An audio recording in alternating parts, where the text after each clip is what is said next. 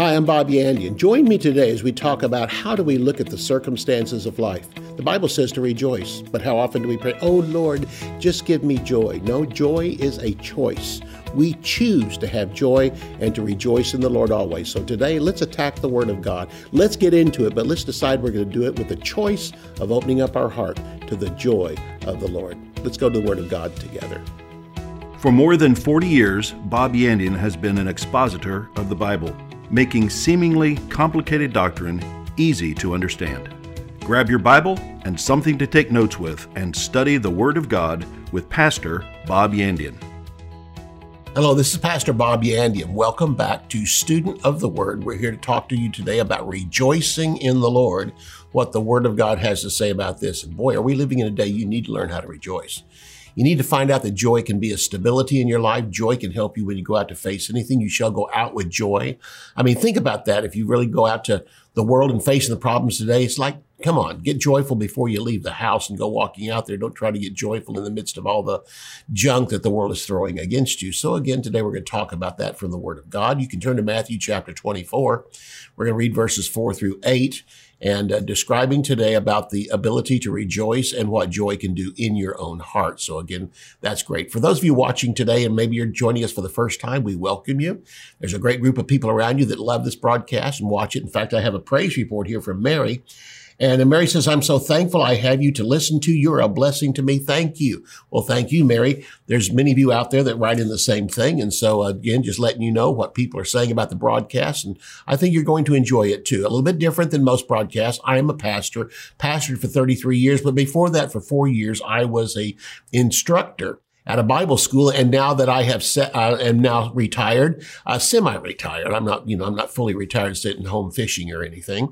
But what I do is I also teach in Bible schools and teach one 3 or 4 times a year. And then there's another one I teach at and just, again, love it. I love Bible school students. There's something about Bible school students and those hearing the Word of God, because they're going to use it in the days to come. I preach to pastors and I preach to congregations, and that's wonderful. But I know one thing is, they, a lot of them don't have use for all that I'm teaching them.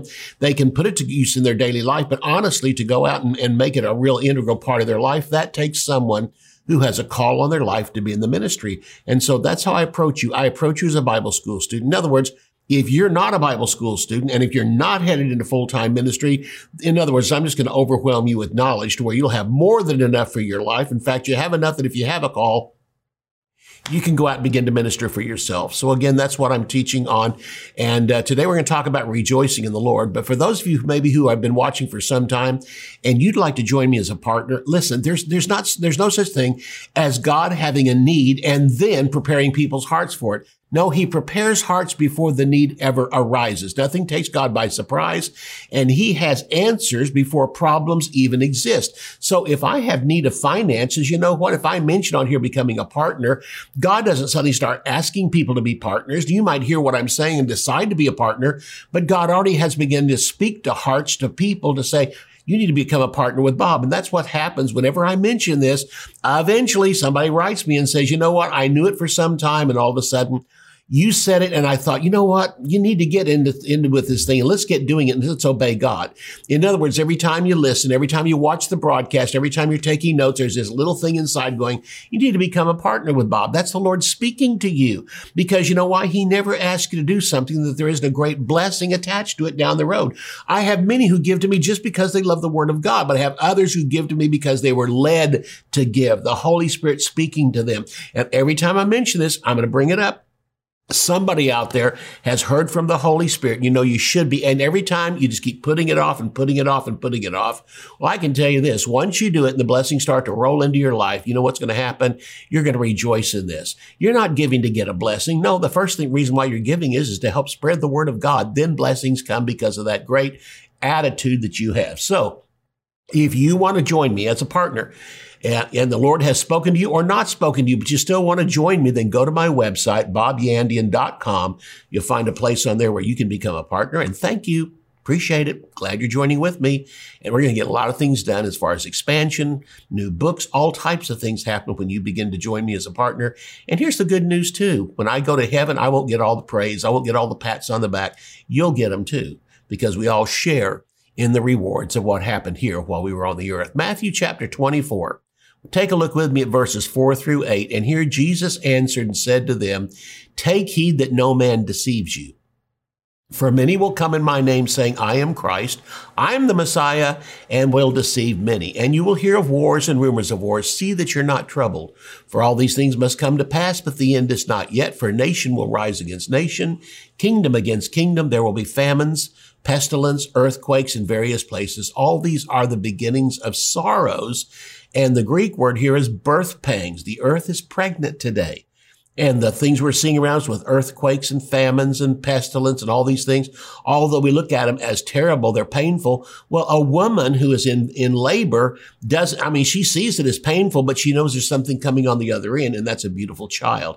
Here's the thing. All we need to start doing is looking at the same thing with the problems of the world, the famines, the pestilence, the earthquakes, all these things, and begin to understand there's a birth coming at the end of this. And the birth that's coming at the end of this will be the millennial reign of the Lord Jesus Christ. And the earth just keeps pushing and pushing as these problems come along. And on the other side of this is going to come a great kingdom of God. Now, we're here for the moment, but then we're going to be taken up into heaven. We'll miss all the great and horrible things that are going to be happening, the great pains and all the problems happening during the time of the tribulation.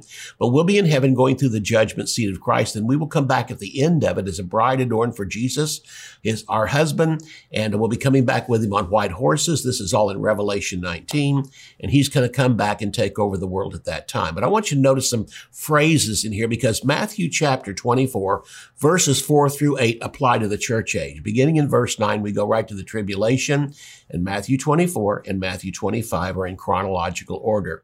And so in verses 1 through 3, he kind of gives an outline of 3 questions that they've asked him. And then in verse 4 through 8, he starts here with things that are in the church age. Although he doesn't call it the church age, he talks about things we're seeing in our time. And the first thing he says is, take heed that no one deceive you. I want you to notice, if you can take heed that no one deceives you, then apparently this is not something you pray for. It's something you make a choice in. There's a lot of things that we pray for in the Christian life that really, if you come to the Word of God, you're responsible for that yourself. And there's a lot of things you should pray for, but we kind of lump it all into one. Instead of us taking responsibility, we pray, oh Lord, man, Lord, just give me peace. Well, peace is not something you necessarily ask God for. Peace is a result of doing something right. And deception is not something you say, oh, Lord, don't let me be deceived. And Lord say, well, you don't be deceived. You make the choice not to be deceived. How do you do that? You fall back on the Word of God. So how do we, in verse 4, take heed that no one deceives us? It's know the Word of God. Face the situations that are coming at you with the Word of God. The more you understand the Word of God, the more stable you become. The more stable you become, no one can deceive you. No one can knock you over. No one can come from a direction you have not seen because of the Word of God. And if you, again, are filled with the Holy Spirit and you pray with tongues, guess what's going to happen? You're going to have even more revelation from the Holy Spirit on being able to identify these things and see them as they come. What are we to take heed from? Well, first of all, in verse 5, it says, for many will come in my name, saying, I am Christ, and will deceive many. Although there are many today that maybe are not saying they're Christ, they're giving words as from the Lord. They're saying, well, the Lord told me. And here's the amazing thing. Although they call themselves prophets, there's something about a prophet you need to understand. Your words should come to pass. And many of them, the words don't come to pass, but they're all of a sudden off onto another prophecy, and they don't go back and address why this former one didn't happen. And oftentimes, they'll even give you a time limit. Within the next 2 weeks, thus saith the Lord, this is going to happen. It doesn't happen, and they're off onto something else. And so it says here, in the day we're living in, there's going to be many false prophets, but also it says, many will come in my name, declaring themselves to be the Messiah. It goes on to say, and will deceive many. Notice this, the deception will come. And when he's saying here, don't you be deceived, I'm telling you this verse of scripture is not just talking about sinners being deceived. Believers can be deceived. I mean, there's believers out there that have put their faith and trust in Jesus Christ, but also they're followers of this one and followers of that one who are totally against the kingdom of God and what we understand. And they're trying their best to mingle the two and put them together, which it doesn't come that way. But anyway, he said, says, many will come in my name saying, I am Christ, and shall deceive many. What's the first deception? Keep your eyes on the word of God and you'll know Jesus Christ is the Messiah. Jesus Christ is the means of salvation. And I've seen a number of Christians today who are saying this, well, maybe Jesus isn't the only way to salvation. Maybe God looks at your heart. I can tell you this, you don't know the word of God. Jesus said, I am the way, the truth, the life, and nobody comes to the Father but by me. You say that's arrogance. No, that's confidence. And on top of that, it's assuring to us to know that Jesus Christ didn't say, I am the way, the truth, and the life because he's trying to promote himself. He's trying to save us going down the many wrong roads. Here's the right road. Thank you, Jesus, for telling us what the right road is and that anything besides you is the wrong road. Thank you for informing me. You saved me a lot of trouble in life. It goes on to say in verse 6, you will hear of wars and rumors of wars. Wars are hot wars. Rumors of wars are cold wars. And we went through a long period of time in the 50s and 60s and 70s in our nation with cold wars going on. He then goes on and doubles down again. See that you're not troubled. Not only, first of all, don't be deceived, but next of all, don't be worried about it. For all these things must come to pass. Notice the word must. We're going to hear of wars. We're going to hear of rumors of wars. These things must come to pass. He goes on to say, but the end is not yet. For nation will rise against nation, kingdom against kingdom. There'll be famine, pestilences, earthquakes in different places. All these are the beginnings of birth pangs. So we know what will happen in the world. And this verse is telling us that. But what are we to do in the meantime? We know things are going to get bad. We know things are going to get worse. But here's what he says. You rejoice in the midst of it. Why? Because I've overcome the world. God the Father looked at Jesus and said, sit at my right hand until I make your enemies your footstool. Guess what's going to happen? Jesus Christ is seated at the right hand of the Father. Once he stands up, guess what's going to start happening? His enemies will be made his footstool. The Bible says in chapter 19 of the book of Revelation that Jesus will come back with 10,000s of saints, and is described there, and also the prophets of the New Testament tell us the same thing. He's going to come back with 10,000s of saints. So it simply comes back to this. How do we keep from being deceived? How do we not become worried or troubled? We know, we trust, and we stand on the word of God. Romans chapter 8 tells us about the birth pangs that the earth is going through, but also the church itself is going through birth pangs. A woman looks at birth pangs and rejoices for the upcoming joy of having a child. Every promise of God tells us as a promise something good is coming. We need to look to the end result and not the problem we're going through. We need to do what the word of God says, and that's to say to things, if God be for me, you cannot be against me. That's in Romans chapter 8.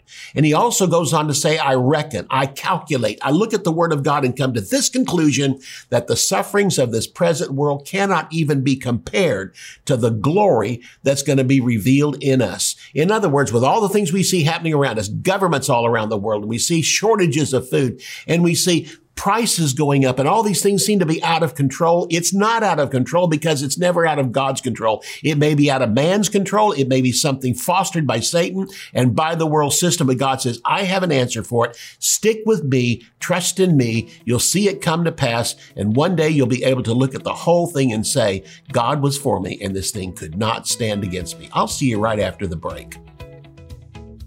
The moment you were born again, you were given the fruit of the Spirit. Inside you dwells a well of salvation, and it is your responsibility to draw from that well. The joy of the Lord is found in that well of salvation. But many Christians do not realize that joy is a choice and not a feeling that falls upon them. Joy is often overlooked, yet it is one of the greatest powers of the Christian life. Joy will bring strength and healing to the life of every believer who will choose to walk in this fruit of the Spirit. This three-part series will teach you to tap into the joy of the Lord to find strength, healing, and victory in your life. Sermon titles include The Healing Power of Joy, The Sources of Joy, and Joy Has a Voice. To order Choose Joy, go to bobyandian.com. Theology Simplified is a practical guide to foundational biblical truth. Basic doctrines are not difficult, but easy to understand. They often become disguised as complicated or deep-sounding words, but the definitions are simple. Pastor Bob makes complex theological concepts clear and practical. 8 crucial doctrines of the Christian faith are demystified. redemption, justification, sanctification, reconciliation, predestination, election, propitiation, and glorification. These 8 precepts, essential for all believers to understand, come to light as you read and arrive at a deeper understanding of the finished work of Jesus Christ. To order Theology Simplified, visit our website at bobyandian.com. Bob Yandian Ministries is training up a new generation in the Word of God. Because of your generosity and faithfulness, this teaching ministry is able to change countless lives. You will never know until you get to heaven how many people received Jesus, were filled with the Holy Spirit, healed, or found God's will for their life through your support and prayers. If you would like to become a partner with Bob Yandian, visit our website at bobyandian.com and click on Partnership. The verse we started with in Matthew chapter 24 and verse 4 says, "Take heed that no man deceives you." Verse 6, it goes on to say, "See that you're not troubled." Verse 8, "All these are the beginnings of sorrow." He simply said, in the midst of sorrow, what do? Take heed that no one deceives you. Number 2, see that you're not troubled or worried about anything going on. And all this comes back to one thing, and that is we have a choice to make in life. And joy is a choice. Not to worry is a choice. "Oh, Lord, just take worry from me." He says, "I can't. You have to get rid of it for yourself." "Well, Lord, just send joy into my life." He says, "No, joy is a choice. You choose." James chapter 1 says, "Count it all joy when you fall into trial." So this is what God has promised us. What I'm offering on this broadcast today is a series called Choose Joy. It's a CD. It'll be a great blessing for you. In fact, CDs are good because you can often listen to them in the car if you still have a CD player in the car. But the good news about that is listening while you drive. To me, that's one of the greatest blessings of all. If you get a flash drive, plug it in your car. Again, here we have a CD. You can plug it in your car. I think that really driving to the office and back, or even driving on a trip, sometimes you just want to blank out. You know, we just want to just dismiss everything. So we listen to, classic this and classic rock, or we listen to our favorite country music, or we listen to some talk radio, and they just say the same thing over and over again, play the same songs over and over again. And what we need to come back to is, while we're in the car, why don't we really make it count? Listen to the Word of God. Because I can tell you, while you're listening to the Word of God, there's going to be times you're going to have to stop it and just think. There's times I just stop it and think, and for the next 5-10 miles, I'm just thinking about what I just heard and rolling it over in my brain and getting revelation on it, meditating on it while I'm listening to it, and then go, wow. And then, I'm going to remember that. So you go to the next one. And again, when I get to a hotel somewhere, or else I get back home, I start putting those all out there. And honestly, it helps to form my life, because why? I'm taking some time where nothing else really good ever happens. So I'll just drive in the car. You're just going there and back. It's just one of those mundane things of life. I turn it from the mundane into a time of becoming a disciple of the Lord Jesus Christ and learning about his word. So again, I highly recommend that you get the CD. You're going to be blessed by it. Let's come back again to James chapter 1, where James tells us and his congregation, count it all joy when you fall into trials. The word count means to esteem. Look at it, esteem it, draw conclusions from it, and come to this conclusion. Count it all joy when you fall into trials. In other words, when you fall into trials, don't fall apart. Look at it, examine it, and then count it all joy. What you're looking at is this thing's going to turn into a great thing at the end. The trial at the end of it, the trial is merely much like a birth pang. At the end of the birth pangs, there's going to be a child born. I'm simply looking at this thing that right now I'm going through trials and troubles, because you know what? Not only does God know something's good, not only should I know something is good, Satan also knows something is good coming to the end, and he's going to send more problems and trials my way, trying to get my attention off the Lord and getting it onto the problems I was facing. And then the other part is, if you count it all joy, you're not doing the opposite, seeing yourself destroyed at the end of it. How many times do we get into a financial mess, and the first thing you think of is, my Lord, am I going to lose my house? Am I going to lose my car? Somebody sues you and you go, oh my goodness, what am I going to do? Am I going to lose everything? Why don't you count it all joy and realize I'm going through a problem right now, and when I come through this thing, I'm going to turn around and laugh at the devil. I'm going to tell him, get behind me now, and there's going to come a time I'm going to look back at him and say, guess what? I had the victory the entire time. There's nothing you can do to destroy me. No, I'm in God's hands. I'm walking by his word. There's no sin in my life, and if there was, I've confessed it to the Lord. I'm clean before him. I'm trusting in his word. You know what? it, Satan. I don't know how it's going to work out, but it will work out. Tell your own brain that, because you're trying to figure out, Lord, show me how this is going to all turn out. And God doesn't do that, because the Bible tells us we are going one step at a time, one step at a time. That's how we follow God. It's how we walk through life. As I take one step at a time, each step that I take takes me closer to my destination, because the steps of a good man are ordered by the Lord. If I'm following his word or following the direction of the Holy Spirit, or I'm just following what I know is right in my own heart, I'm going to get there successfully, and there's nothing that can hold me back. And the great thing is you don't even know what great things are going to come, but greater things than you can even imagine. So James chapter 1 says again, count it all joy. Joy is a choice. It's not a feeling. No, it's something you choose to do. And again, count it all joy when you fall into trials. We fall into trials a lot. Yeah, we also fall into blessings, but you know how we fall into blessings is usually because we have counted it all joy through the problem that eventually led up to that particular victory and joy in life. So you need to look at God's promises instead of the problems. Get your focus off the problem you're in and begin to see the promises of God. And in fact, the great thing is, even if you can't think of one, go look up your problem and then start looking for the scriptures that apply to that. If you don't have any particular verse to stand on, then why don't you just count the one, my God shall supply all my need according to his riches and glory by Christ Jesus. The Bible tells us, look not at the things which are seen, but look at the things which are not seen. The things which are seen are what's in front of your eyes, the lawsuit that's there, the car wreck you just went through, and you're not sure if it was your fault or not.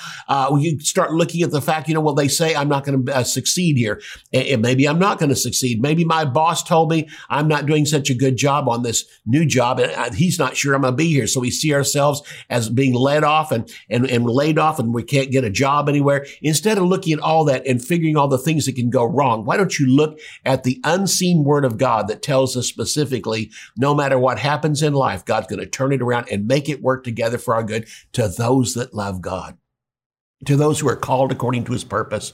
God loves me, but next of all, I've got a purpose for my life. I've got a call on my life, and therefore this thing's going to turn around for good. Instead of being a destruction in front of me, it's going to be a stepping stone. Instead of crushing me, I'm going to stand on it and go to bigger and better things. So this is why the word of God tells us, look at the things that are not seen. That's in front of your eyes. That's the imaginations on the inside. Don't look at what you see out here, which is the problem. Focus on the word of God. This is why we're to meditate on the word of God, and then he'll cause our way to be successful. So don't look at the things which are seen. Look at the things that are not seen. Not seen is the word of God. The things which are seen are the problems in front of you. I like what it also says in the word of God. I have learned to be content. I know how to be abased. I know how to abound. Everywhere and in all things I am instructed. I can do all things through Christ who strengthens me. This is the book of Philippians. Why am I saying this? Because notice this, contentment is not a feeling. Contentment is learned. What you learn from the word of God brings contentment inside of you. How can I be content in this? Stop for just a moment and remember all the things that God has brought you through. Forget not all his benefits. You say, well, I don't know if I've ever faced anything like this. Well, I can tell you this. You might not have faced this exact situation, but you've faced things worse. And if you haven't faced things worse, stop and think for just a moment from the things of the word of God. The Bible tells us in 1 Corinthians chapter 10, the Old Testament was given to us for examples. What do I mean by that? Instead of getting your example from Brother Bill over here or somebody else, go to the word of God and realize something. I've got a big problem, but I've never been swallowed by a whale. If God could bring Jonah through that, he can certainly bring me through my problem. I've never stood in front of an ocean and needed to have it parted, and that's what the Red Sea was. And God parted it. I've never been in that kind of problem, but you know what? If God could bring them through that, he can bring me through what I'm going through right now. There never has been a time in my life where me and seven others were the only righteous people on earth, and God was going to have to destroy the entire world with a flood, and I would be the only one standing on the other side. But you know what? If that was needed, God can do it because he's done it before. My problem suddenly becomes eclipsed by the problems of other people in the word of God, other people in life, and even the things I've gone through before. And I need to just stop and think, if God can do this, he can do this for me right now. Here's something else. Maybe you haven't gone through a specific situation as bad as what you're going through right now, but you were in a bad state. If God could save me, redeem me, forgive my sin, take me out of hell, put me into heaven, take out the death that was in me and put the Holy Spirit and put true life inside of me, then apparently he can handle this situation, because nothing was as bad as him saving me. That's the hardest thing and the biggest thing God ever did for me. So what's my financial mess I'm in right now compared to the fact that he took me out of Satan's family, put me into God's family, and gave me eternal life and removed eternal death from me? I have learned to be content. I know how to be abased. I know how to abound.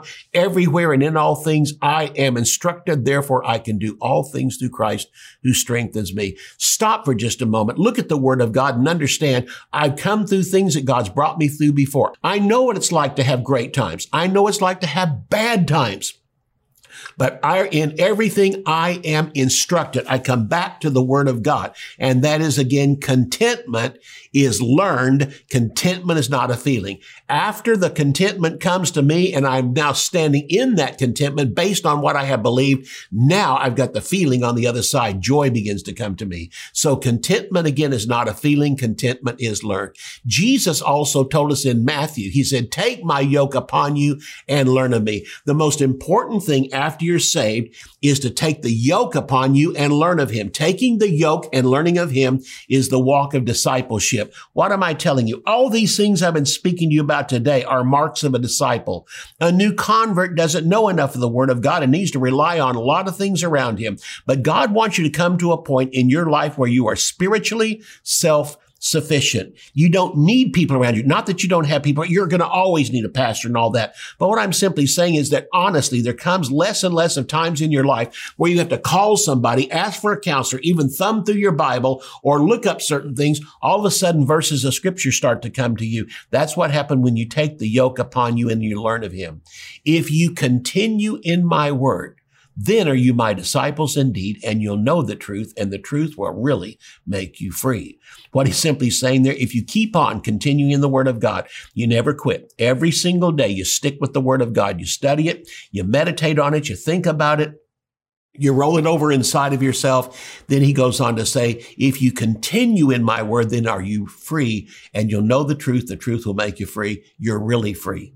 The Bible tells us in chapter 2 of the book of Acts that in the early church, they continued steadfastly in the apostles' doctrine. That means to get the doctrine, they came to the place where the apostles were, which was church, and what they learned, they continued steadfastly in it. In other words, they didn't forget it on Sunday afternoon. After hearing it on Sunday morning, they thought about it through Sunday afternoon. They thought about it on Monday. They came to midweek service. They learned some more, and they began to think about it. Again, they continued steadfastly in the apostles' doctrine. Throughout the Word of God, we find it from Old Testament to New. Isaiah 33:6, wisdom and knowledge will be the stability of your times and the strength of your salvation. Continue in the Word of God. Then you know what? You'll find yourself choosing joy. You'll find yourself choosing contentment. You find yourself choosing to follow after God. And because you make that choice, your life begins to level out. Your life begins to become stable, that everything you attack in life and every problem that comes against you to attack you. The point of it is, I'm coming out victorious on the other side. Satan, you meant this as a stone to crush me, but it's going to become a stepping stone to even greater blessings and revelation. I'll see you next time. You can order resources, become a partner, or browse free articles and podcasts by visiting our website at bobyandian.com. You can also join our mailing list and receive weekly devotions and the latest ministry updates.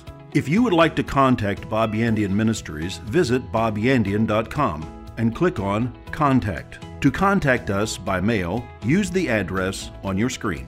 Thank you for watching today's broadcast. We'll see you next time on Student of the Word with Bob Yandian.